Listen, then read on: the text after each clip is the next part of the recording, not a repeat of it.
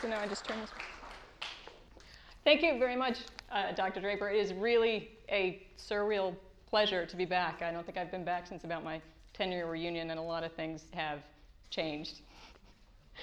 Um, you know, I was so excited to get the invitation uh, to give this talk, but at the same time, when I first sat down to construct it, all of a sudden I was kind of flabbergasted because most of the talks that I'm used to giving are kind of, you know, here's the data, here's what we did, here's what we found, so here's where we're going to go next. And this was one of the first talks I've had in a really long time that was just talking about, you know, greater things that contribute to society or help people with medicine and health and global good and that kind of thing. Uh, so while it was a, a great invitation and I do work in those areas, it was also daunting, believe it or not. Um, I also realized that it could be, you know, a seminar series of, you know, a, a, whole semester long, and I had to scope it down. So I'm kind of scoping it back to my own personal background for things that I personally considered towards a greater good, but the subject is just so broad that I decided to change it to a greater good instead of the greater good, since it is such a broad topic. So as uh, Dr. Draper mentioned, I uh, did my degree here at Trinity in biochemistry and graduated back in the 1900s. Um, I actually started as a biology major and then figured out actually that I liked the puzzle nature and the mechanisms of chemistry more. Um, but I was really committed to also studying abroad and I wanted to graduate on time, so the easiest way for me to do all that and get the chemistry in as well as studying in England was to switch to biochemistry, which was, at least at the time, kind of a hybrid of the two disciplines. Uh, two of the main influences in my life here at Trinity were uh, Doc Heeren as well as Dr. Church. Uh, Doc Heeren was my organic chemistry professor and uh, completely terrified me at the beginning. He used to give out this manual that he wrote himself on organic chemistry. And in uh, the beginning, he said, okay, here are the lectures that you need to learn before class. And he taught his whole class in the style of the Socratic method. And so what that meant was you had to show up prepared, and he kept a black notebook of right and wrong answers and just conducted the whole class by questioning. And if it wasn't questioning, you were actually drawn to the board to draw out mechanisms how to get from point A to point B in front of the rest of the class. Um, so while it was kind of terrifying at the beginning, it, it turned into a, a, great way of learning um, and an invaluable experience. Uh, it was also Doc Heeren that went on to become my advisor. And uh, well, I did, you know, well at Trinity, and I got, you know, good grades in at least my chemistry classes. I was not, by any stretch of the imagination, a straight A student. Uh, but one of the things that always stuck with me that Doc Heeren said is, you know, Jane, it's not what you do in the classroom. At the end of the day, it's what you do in the lab. And I thought that was pretty neat, and it was, it was useful for me. Uh, the other person uh, was Dr. Bill Church, who is still here today, and I'm thrilled to see in the back. Now, uh, Dr. Church was what, brand new? Yes. and teaching neuroscience uh, when I was here, and I think I was your first or second class, I think. Um, the thing about uh, the, the, things about Dr. Church that I really appreciate is in his neuroscience class, he was also one of the few uh, professors that I had that let students go off on certain tangents of neuroscience and say, okay, here, you go learn about this, go figure it out, and then come back and teach the class, and we'll have a discussion and a shared discussion about what you learned and what you can teach everybody else. And that was really an invaluable way of learning. The other thing that helped prepare me for what I was going to do next is that it was Dr. Church that escorted me and another chemistry student to my first ACS meeting in Boston, which was a ton of fun and invaluable. Um, ACS is the American Chemical Society, for those of you don't know, and it's this huge meeting that happens about twice a year. And it's really kind of overwhelming when you first show up as an undergraduate that you know hasn't done any research and doesn't know anything about the real world. Um, and that was really an invaluable experience and helped set me up for the interviewing process and things that were going to come next. So between these two guys, they helped me find my way and figure out what I was going to do and where I was going to start. Now, that said, as I mentioned, when I was an undergrad, I actually didn't have any research experience, and I was kind of sh- sheltered or naive or had attitude in certain ways, and I said, I'll never do research, and I'm never living in New Jersey. Um, so, of course, my first job was living in New Jersey doing research. Uh, the good news is I got a great job at uh, Merck in natural products, um, which was part of basic chemistry at the time. Now, Merck is a pretty neat company that started out with a guy years ago back in Darmstadt, Germany, and grew all the way from being a single drugstore into this billion dollar uh, pharma giant. So, what I did at Merck at the time was look at uh, plants primarily that were coming in from the Costa Rican rainforest. And before the area was completely razed and the land was developed, we would look for leads or hits for active compounds for assays such as uh, hypertension or AIDS or cancer uh, to see if there was potentially a new blockbuster drug from one of those elements in the plants that the company could build on and put in their pipeline. Um, so here I showed just a couple of their blockbusters. Zocor is a cholesterol lowering drug, and this actually builds on technology out of the drug Mevacor, and Mevacor actually came out of that department years ago in natural products. This one is Fosamax for uh, uh, osteoarthritis or, or, osteoporosis. Cozaar is, I think, antihypertensive, and Singulair is an asthma drug.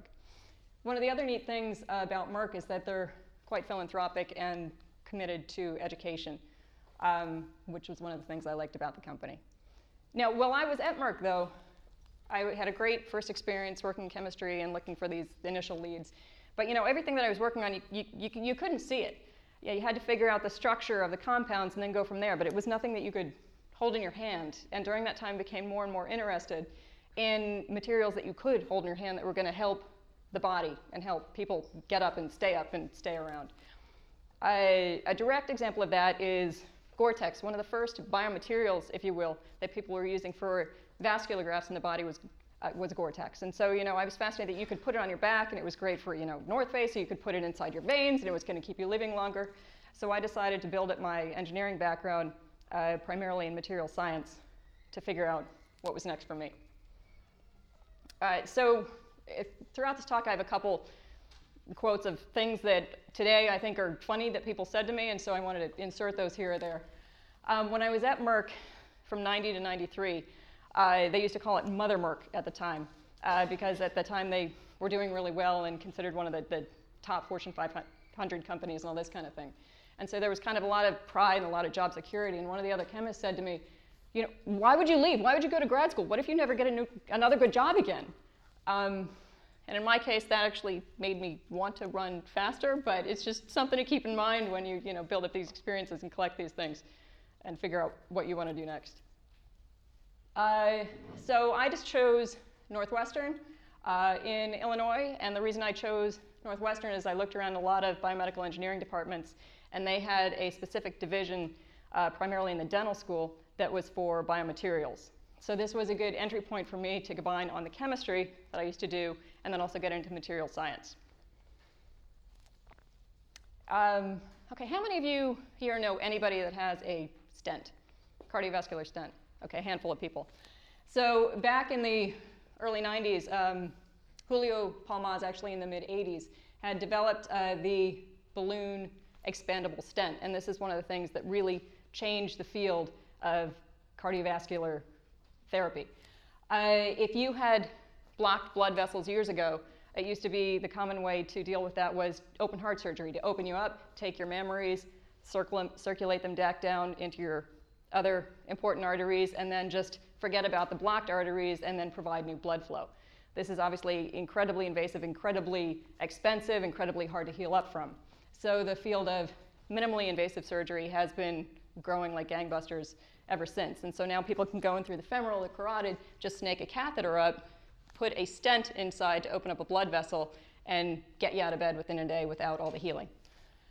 It was Julio Palmaz that came up with this idea of okay, instead of just putting a balloon and um, having that stent there, let's have the balloon, expand the stent, the stent stays, the balloon comes back down through the catheter, and then it helped prevent something called restenosis, which is if the artery starts reclogging after a period of time.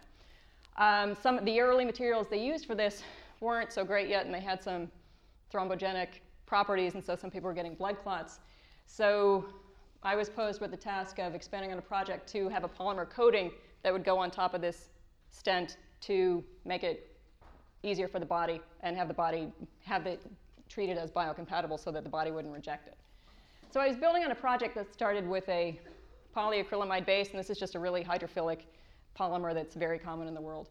Um, And what I decided to do is to add in something called polyethylene glycol chains to it. So I had this waffle network so that it was like a two-layer defense, if you will, against proteins and cells that were coming down from the body, and it acts with this kind of steric repulsion. Um, the funny thing is that my advisor initially said, you know, that won't work. Um, we've tried something similar, it, it doesn't work. I, but I'm kind of stubborn and not really good sometimes at listening to people, and so I still played with some solvent systems and found that if I played with the solutions that you're doing the polymerization in, you could play with swelling the network selectively. So I made the first layer, swelled it up, put the second layer down, locked it in, and found a system that worked for me. Um, and so the good news is that because of that won't work, I got my first patent. Um, and so, you know, I say this tongue in cheek today, you know, doc, uh, Dr. Is still, you know, a, friend of mine and all as well. It created some havoc in my life at the time, but it's these kind of words that are actually inviting to me today to hear that won't work because it means that, okay, let's find a way that it does, as you know, Edison years ago first figured out as well. Uh, so go forward 15 years, they found out today that there are better materials for making the stent out of that you don't actually need the coatings for. Um, but one of the lasting things that's still a good area of research is taking coatings such as the IPN or other things and using it for tissue engineering. So tissue engineering back in the 90s was still in its early days. It's pretty common today. Uh, but we were just figuring out how to tell cells and proteins where to go and what, where not to go so that we could dictate what was going on on surfaces that were either going to be for uh, sensors or for microarrays or for implants in your body where maybe you, you know, have a hip and you want it to grasp quickly and you want to get out of bed faster than however long it used to take to heal up. So my group worked with a combination of semiconductor technology with masks and UV lights the way they do for computer chips. And then we would selectively take off part of the photoresist, put chemistry 1 down, take off the rest of it, put chemistry 2 down, so that we could tell cells and proteins where to go and where not to go. So our focus at the time was on bone cell, uh, osteoblasts, to get them to grow and get people out of bed faster. Um, during this time, though, I realized, okay, I'm doing all this work on coating of metals. So let's see, I've got these polymer coatings on metals. I'm thinking about putting them in the body. The body's filled with a lot of salt water and it runs on a battery. And this might lead to a couple problems though because we're setting up a circuit here. Uh, and I really wanted to look into that aspect of the electrochemistry. Um, so I completely switched gears for my thesis work compared to my master's work and did an electrochemistry project. Uh, titanium is the material that I chose to work with since it's uh, so common in orthopedics for hip and knee replacements or dental implants. It was Sir John Charnley uh, years ago that was an orthopedic surgeon and pioneered the hip replacement, which is now one of the most common operations both in the UK as well as uh, elsewhere in the world. So today, uh, companies such as DePuy or J&J makes, make millions of dollars off of these materials that have been improving over the ages and ex expand on the uh, people, the abilities of people to walk around, get out of bed sooner, and live healthy, long lives. It was Brånemark uh, that was working a lot with dental implants. And um, in the dental implant case, this guy back in Sweden realized that, okay, if I put these implants in, and then did a study, and he said, I want to pull it out and look at what happened. He realized he had a really hard time pulling him out. The reason he had such a hard time pulling him out was because of this uh, phenomenon that goes on with titanium in the body and that interface that they today call osseointegration. The bone cells and the mineral matrix and everything else really adheres well to the titanium and it becomes a very, very strong bond. And this is why titanium today is such a good material in orthopedics. So, working with these kind of materials, I uh, found some fun with the electrochemistry as well as how to use some polymer coating stuff and played with the oxide layers of the materials. Uh, down here, I wanted to mention Dr. Eugene Lautenschlager, and by the way, this was Dr. Jeremy Gilbert who I did this work with. Lautenschlager, though, was the head of the biomaterials division at Northwestern. He's actually one of the fathers of biomaterials. Uh, now, Lautenschlager was in some ways kind of a old German curmudgeon kind of engineer that kind of missed the days that you could make your grad student paint your house. Um, but you know, the man had a heart of gold once you get past that.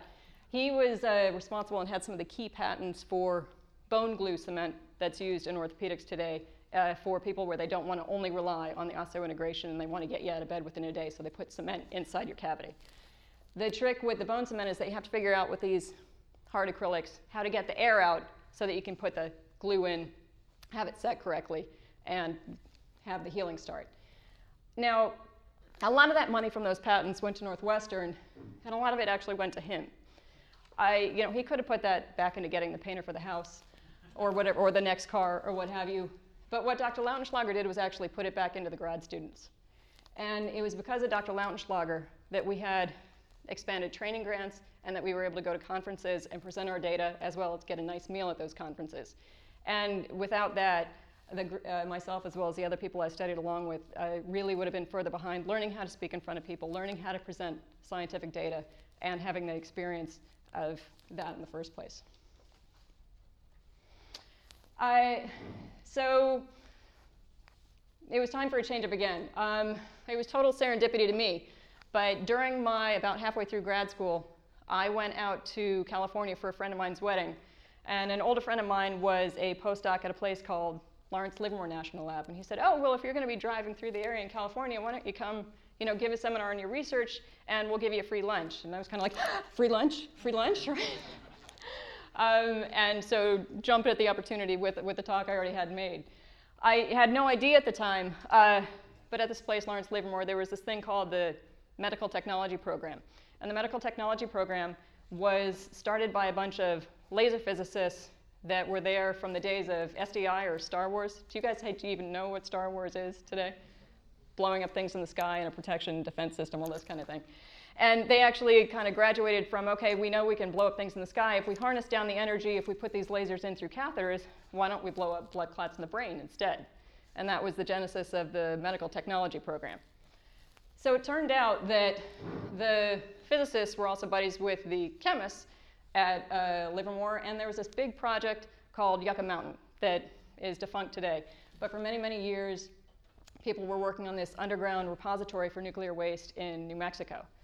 Uh, so, unbeknownst to me at the time, because I was still green and kind of focused on my little northwestern world, um, the corrosion properties that I was studying for the body with battery and the salt water and the metal were really similar to things that these guys cared about in Yucca Mountain with groundwater coming down, with canisters of metal that were protecting spent nuclear fuel rods, and what was going to happen over a million years.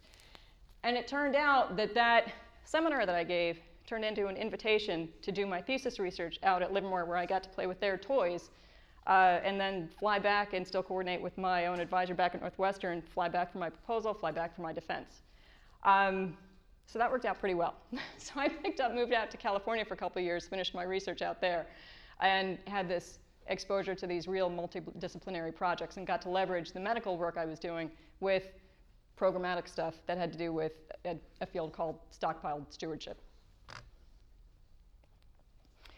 Uh, so at the time, another fun quote today to me was the, from Dennis Matthews, who at the time was in charge of the medical technology program. And Dennis said, you like, oh, no, you're finishing up, fine, you want to do a postdoc, but no, don't leave the country, you know, it'll be too hard to get back in. Don't, don't do that. You've already met some people, you're set up at this lab, yada, yada, yada. Um, but I really liked chocolate and I really liked the mountains, so I really wanted to go to Switzerland and was able to land a postdoc at a, a place called ETH, which is like the Swiss Federal Institute, with a, a joint appointment at the, the University of Zurich. And here I was able to do a postdoc and work with a couple of guys, um, one in a biomedical engineering lab and another one at a material science lab, and combine the work I had done in polymers and the work I had done in metals and uh, corrosion projects, or electrochemistry, if you will, to combine those for sensor work. Uh, the ironic thing at the time was when I first left Dr. Healy's lab to go to kind of corrosion based from the polymers and the tissue engineering, in some ways I thought I was kind of closing a real um, door because this guy's name is Jeff Hubbell, and he's kind of like this father of tissue engineering and wound healing and is kind of a god in the field. And at the time, I was like, I'll never meet Hubbell. I'll never be able to work with him. I'm going to do corrosion. And uh, it turned out that a couple years later, I was able to combine the two and did get to work in his group as well as with Marcus Textor, both of who are still in uh, Switzerland. Um, he's now down in Lausanne, though, and Marcus is still up in Zurich. So I worked on a combination of applied as well as basic research. Uh, and I just wanted to show one example here of how the, the research can eventually get out there.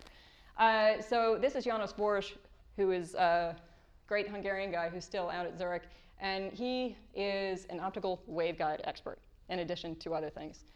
And I had worked with some sensor surfaces, I had worked with some fluorescence work and proteins and this kind of thing, uh, but I'd never worked with optical waveguides before. And optical waveguides are pretty neat because you can couple light in, and there's an evanescent field that you can generate. And the sensitivity of that field that you get and interactions of proteins in the surface is much more sensitive than if you look at whole general surface with just fluorescence only and binding events that take place between uh, specific spots where you put chemistry A and things that are coming down where you're looking for something to bind or not bind. And so this company, Zeptosens, said, okay, well, why don't we exploit these waveguide things, make better microchips than people have made before so that we can have the sensitivity and the specificity for our protein arrays and still use the lithography to pattern stuff so that we get this great readout. Um, so this is just one example where that basic research can go into an application and everybody can win and companies can start and products come out.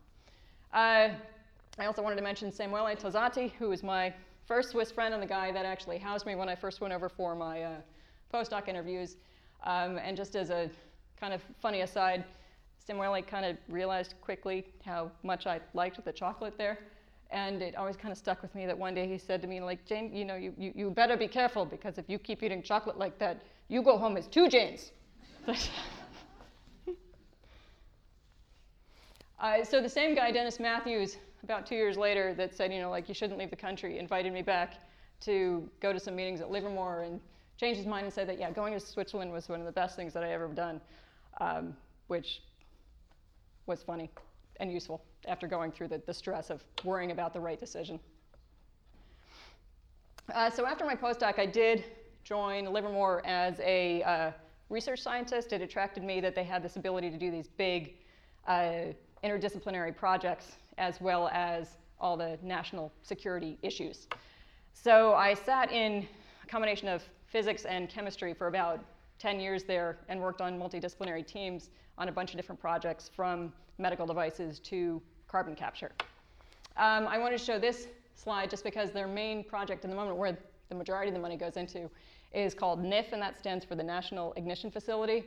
Uh, their slogan is bringing star power to Earth because what they're trying to do inside of here is in a very big chamber create a very small reaction with helium, uh, with helium and hydrogen and lasers to uh, create fusion and enough neutrons that you, you get what's called sustainable burn. So they're trying to get more energy out of the reaction than they're putting into the reaction, basically making a little star. Uh, so for my Livermore years, I just wanted to mention a couple of the projects I either ran or participated in.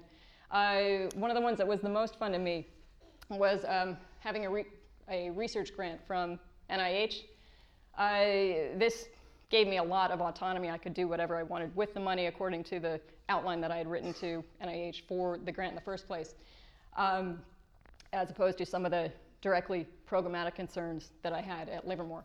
Um, the basis of this project was that when I was working back at Northwestern, we were doing the photolithography in conjunction with the chemistry. It used to take us multiple days to get the chemistry right and use the masks and the high power UV sources and all this kind of thing to put things down and get it the way we wanted to. And it just, that took too long.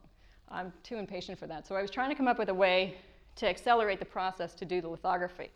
And I was thinking, okay, well, you know, there's so many things out in nature that Mother Nature already does. With the sun, with our hemoglobin, there are these porphyrins. And if you excite those even with relatively low energy broadband sources, you can still get really powerful chemical reactions to take place with something that they call singlet oxygen. And so I figured out how to just dissolve some of those in solution of alcohol and kind of swab it on something that had topography to it and use that in kind of a one-step process to take a resist off. I changed the chemistry of the resist for the record. And build up different kinds of chemistry so I could have areas where things stuck and then areas where things didn't stick. So a process that used to take us multiple days was down to kind of within a day. So with this kind of stuff, um, we could tell cells where to go or we could try and coax fibroblasts into being something more like a nerve cell, or we could control the area of cells and the shape of the cells. They also started finding out at the time that, okay, if you constrain it to this size, it might change how much of the protein it can kick out. If you let it go this big, it's going to change as if the cell is differentiated and it's ready to become a hepatocyte or that kind of thing. So it was a basic research, but with fun tangents into stuff that can lead towards um, artificial organs someday. Uh, another project which is still going on, but I'm not very involved today, is, was with regard to shape memory polymers. Uh, you might have heard of shape memory alloys, and titanium is one of these, and things that with heat can change their shape a little bit.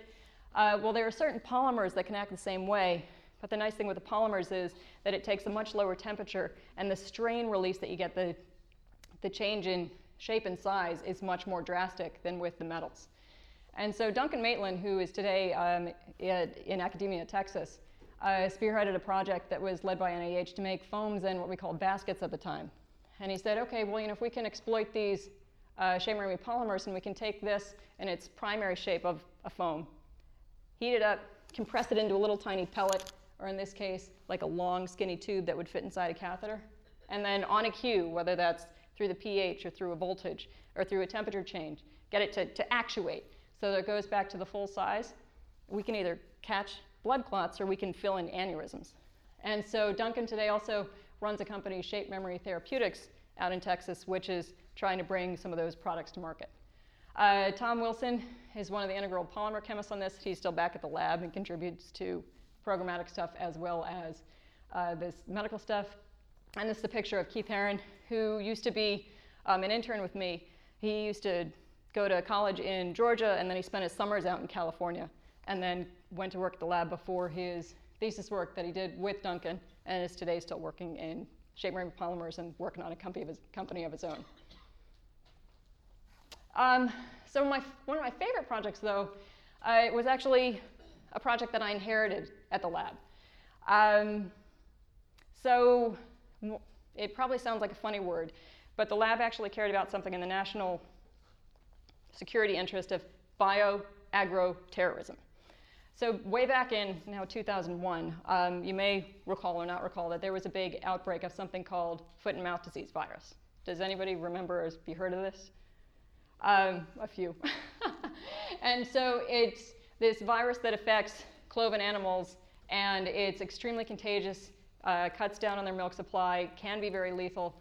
Uh, but based on the fact that it's very contagious, there was a lot of hysteria and um, killing that had to be done of herds, primarily in England, but in other places around the world too. It caused so much damage with the 2001 outbreak that it caused the economy $18 billion.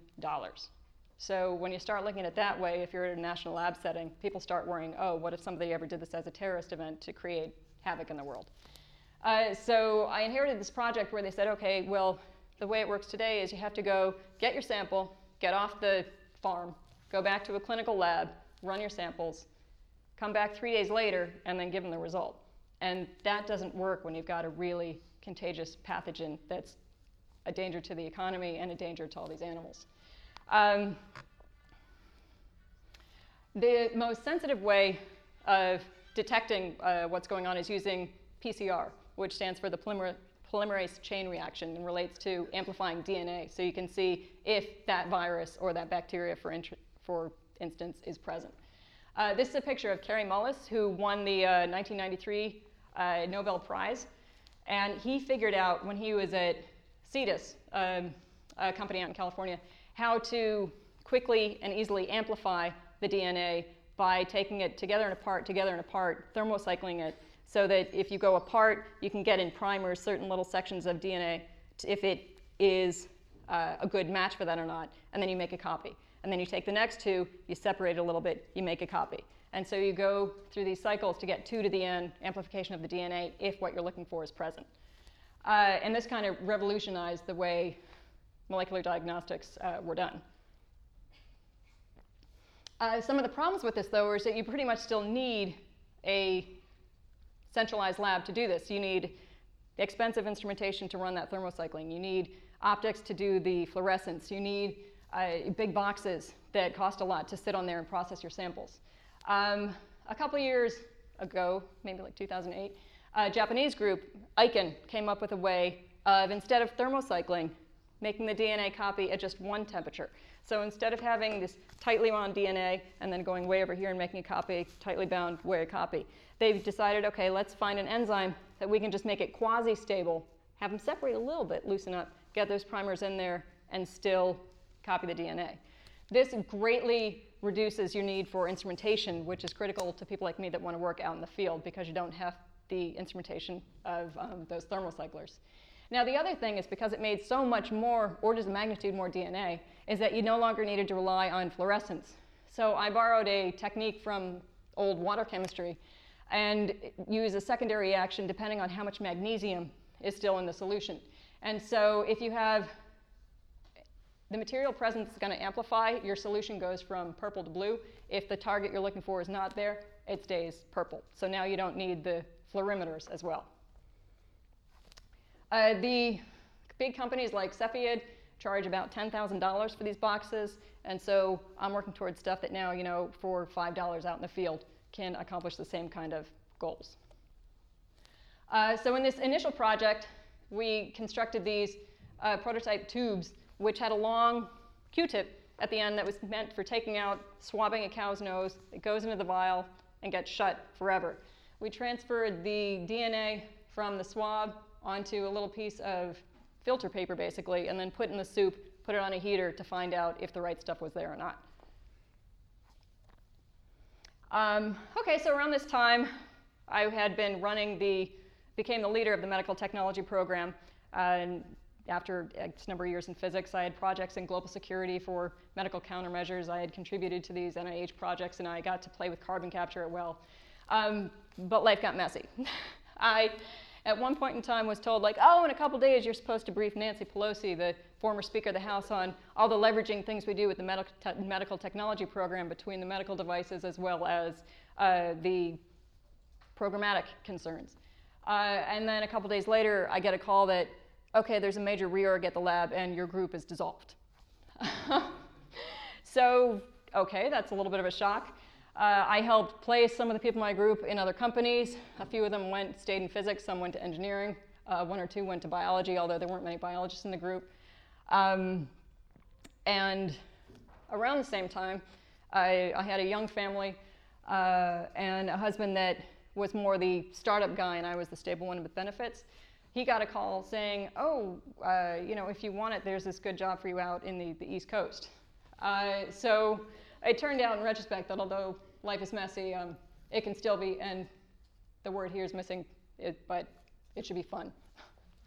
um, so my husband took that job.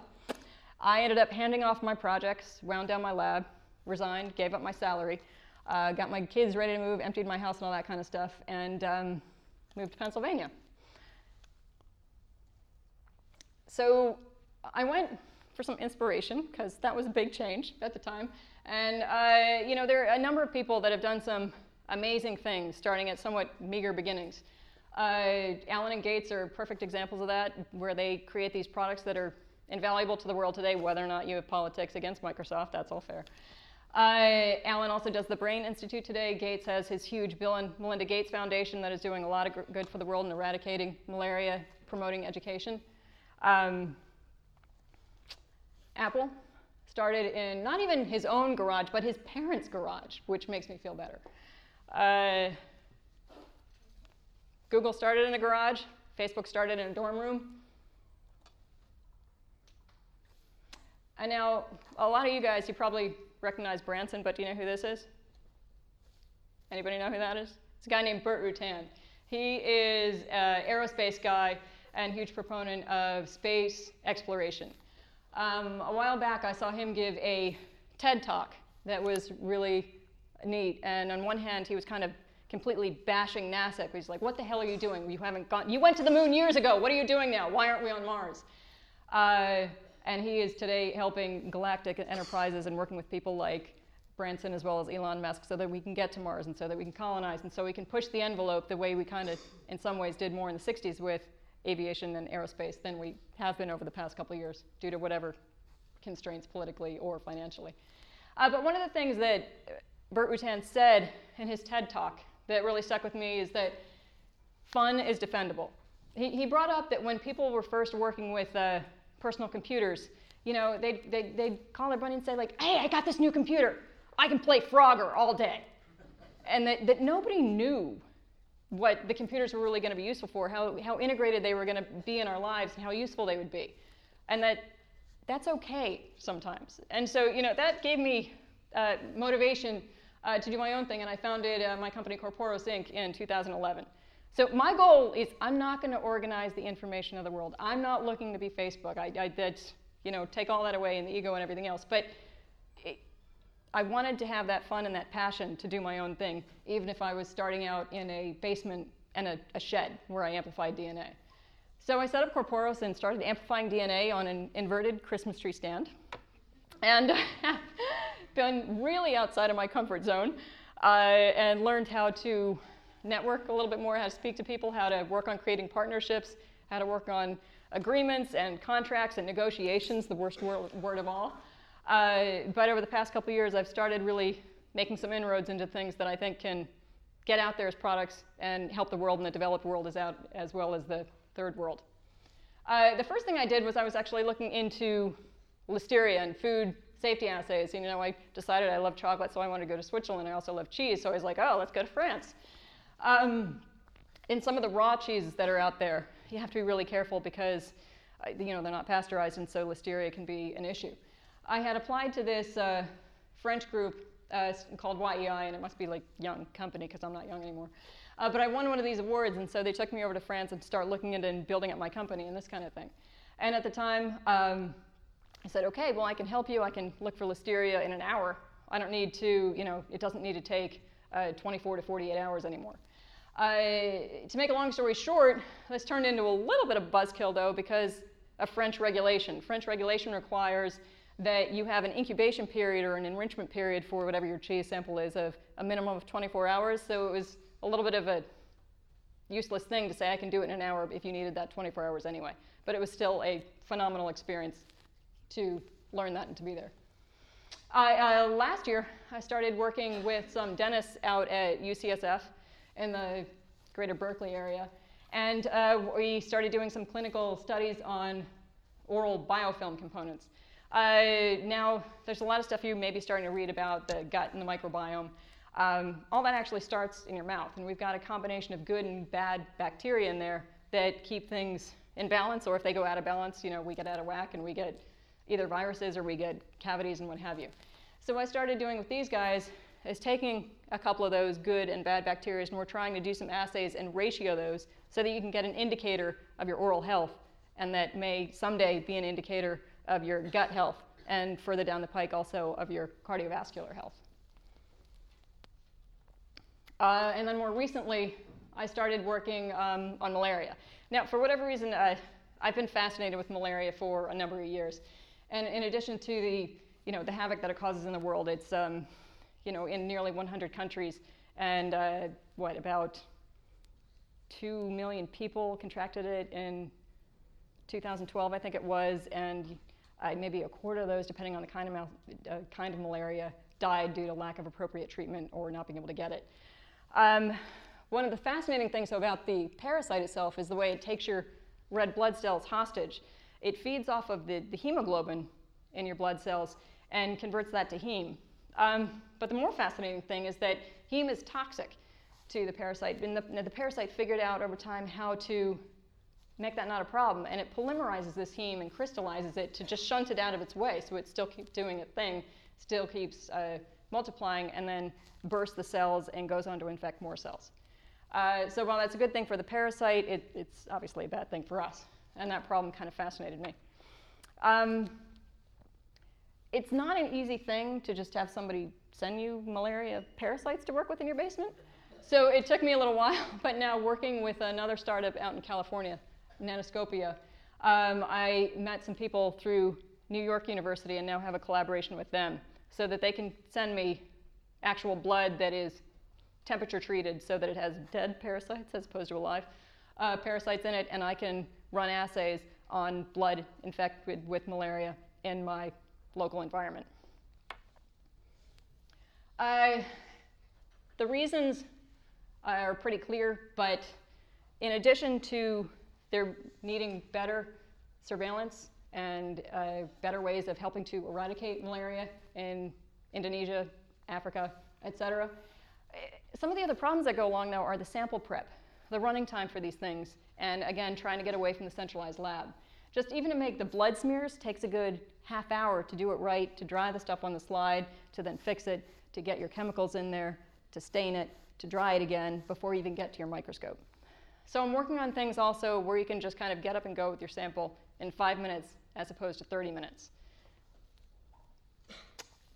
One of the reasons why this is important is a lot of the clinics, if you will, kind of look like this, where they're just kind of makeshift. They're going to start dealing with you right here. If you have to send your sample out to a centralized lab and come back, one of the big problems they found in Africa, there are still a lot of nomadic people. You come back in three days, they're gone. They're not there. You can't treat them. So we need tests that do it on the spot, but with more sensitivity than just lateral flow strips or things that um, work with antibodies and give you a stripe as a yes or a no. Uh, this is a typical picture of the way they do the detection. You set up where you can and put your microscope. All these slides were, by the way, um, of the Africa pictures were provided to me by Warren, the um, Worldwide Malaria Anti-Resistant Network, who I've met some people at. Uh, so this, as you may imagine, is not the ideal way to go, setting up your lab and getting your sensitivity and looking to see if inside those blood cells you see the malaria parasites. Nanoscopia, the company that I'm um, partnering with, is developing a handheld, very sensitive microscope. And so the goal is to put my molecular diagnostics into a platform with their optics. Uh, so now I'm on a Gen 5 device. I have these kind of injection molded polypropylene devices. Uh, what I do is I take my special soup that can look for different kinds of bugs or pathogens, and I freeze dry that. I lyophilize it and put them in different chambers. Uh, now in the prototyping stage here, this is just a disposable one mil syringe. I take the blood and just dilute it in some buffer solution and then inject it into all the wells. And as I described before, if you have blue, it means that whatever you were looking for has amplified and that bug is present. And if it stays the purpley pink color, it means that it's not there, so those optics are greatly simplified.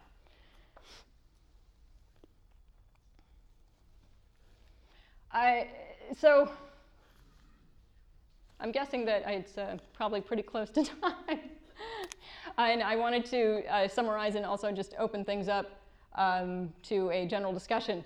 Uh, but I wanted to mention that it's fantastic to talk to people in different fields. Uh, my best friend back at Livermore is actually an astronomer that I used to sit very close to in physics. And while my world is more on the nanoscale, um, you know, his world is in parsecs and light years. And that's really hard for me to get my mind around. But when I en entered certain projects and certain problems, it's so useful to talk to people that have a completely different perspective uh, than your own. I, I wanted to say that things connect in very odd ways. You know, when I first switched from polymers to corrosion stuff, I thought that I was closing doors that were never going to reopen. Um, and that wasn't the case. I, there were a lot of people that early on, you know, got my feathers rustled and I was worried about what outcomes were going to be between either what if you get never, never get another good job, what if you know you can't get back into the country, that won't work. We already tried that. And today, that won't work is one of the favorite things for me to hear because it just kind of is an invitation to figure out how to get it to work then. Uh, and lastly, you know, these are not necessarily simple tasks that any of us decide to work on. I, I was never one of those people that knew exactly what I wanted to do. Maybe I still don't. Uh, you know, there are certain people that say, oh, I know I want to be a doctor. I know I want to be a lawyer. I was never that person. Um, but I've had a great time kind of meandering around and figuring out the kind of projects that are fun for me that also can help people and improve human health, improve global health, and ideally create some jobs as well. These are the kind of things that are really fun to me and that are rewarding to me um, and that I've been able to do and that I'm very, very grateful for. Uh, if I hadn't had people like Dr. Church and Doc Heron years ago to introduce me to just getting on that road to begin with, you know, I don't know, maybe I'd be an accountant today, I have no idea. Um, and I wanted to mention that recently I was asked to speak with a, uh, a chemistry scholar that just finished with honors at a, a university out in Washington. And she just graduated, she's trying to figure out what to do next, and she was so nervous about, you know, should I take this job at the hospital setting or should I take this job with a, a, a research company? What do I do? What, you know, I, I don't want to screw it up. Uh, in my opinion, my biased opinion, you know, the only way you can screw it up is by not diving in. There are no wrong answers. I said I was never going to do research. I said I was never going to live in New Jersey, so of course I did research in New Jersey. If you had told me that I was going to do the stuff that I've done, I wouldn't believe you. If you even told me a few years ago that I was going to leave California for a basement in Philadelphia, I would have laughed at you. And yet today I'm happily in a basement in Philadelphia. Um, all these things I think make for a, a more enriching life. You meet more people, you get more experiences, you can travel more. It can be a lot of fun. So I just wanted to say to all of you, have fun figuring out and building your own greater good. And I wanted to, wow, I'll make these white in a minute so you can actually see my email addresses. Or please, if you ever have any questions, please feel free to either call me or text me or anything. And I'd love to discuss any or all of this with any of you. Thank you so much for all your time.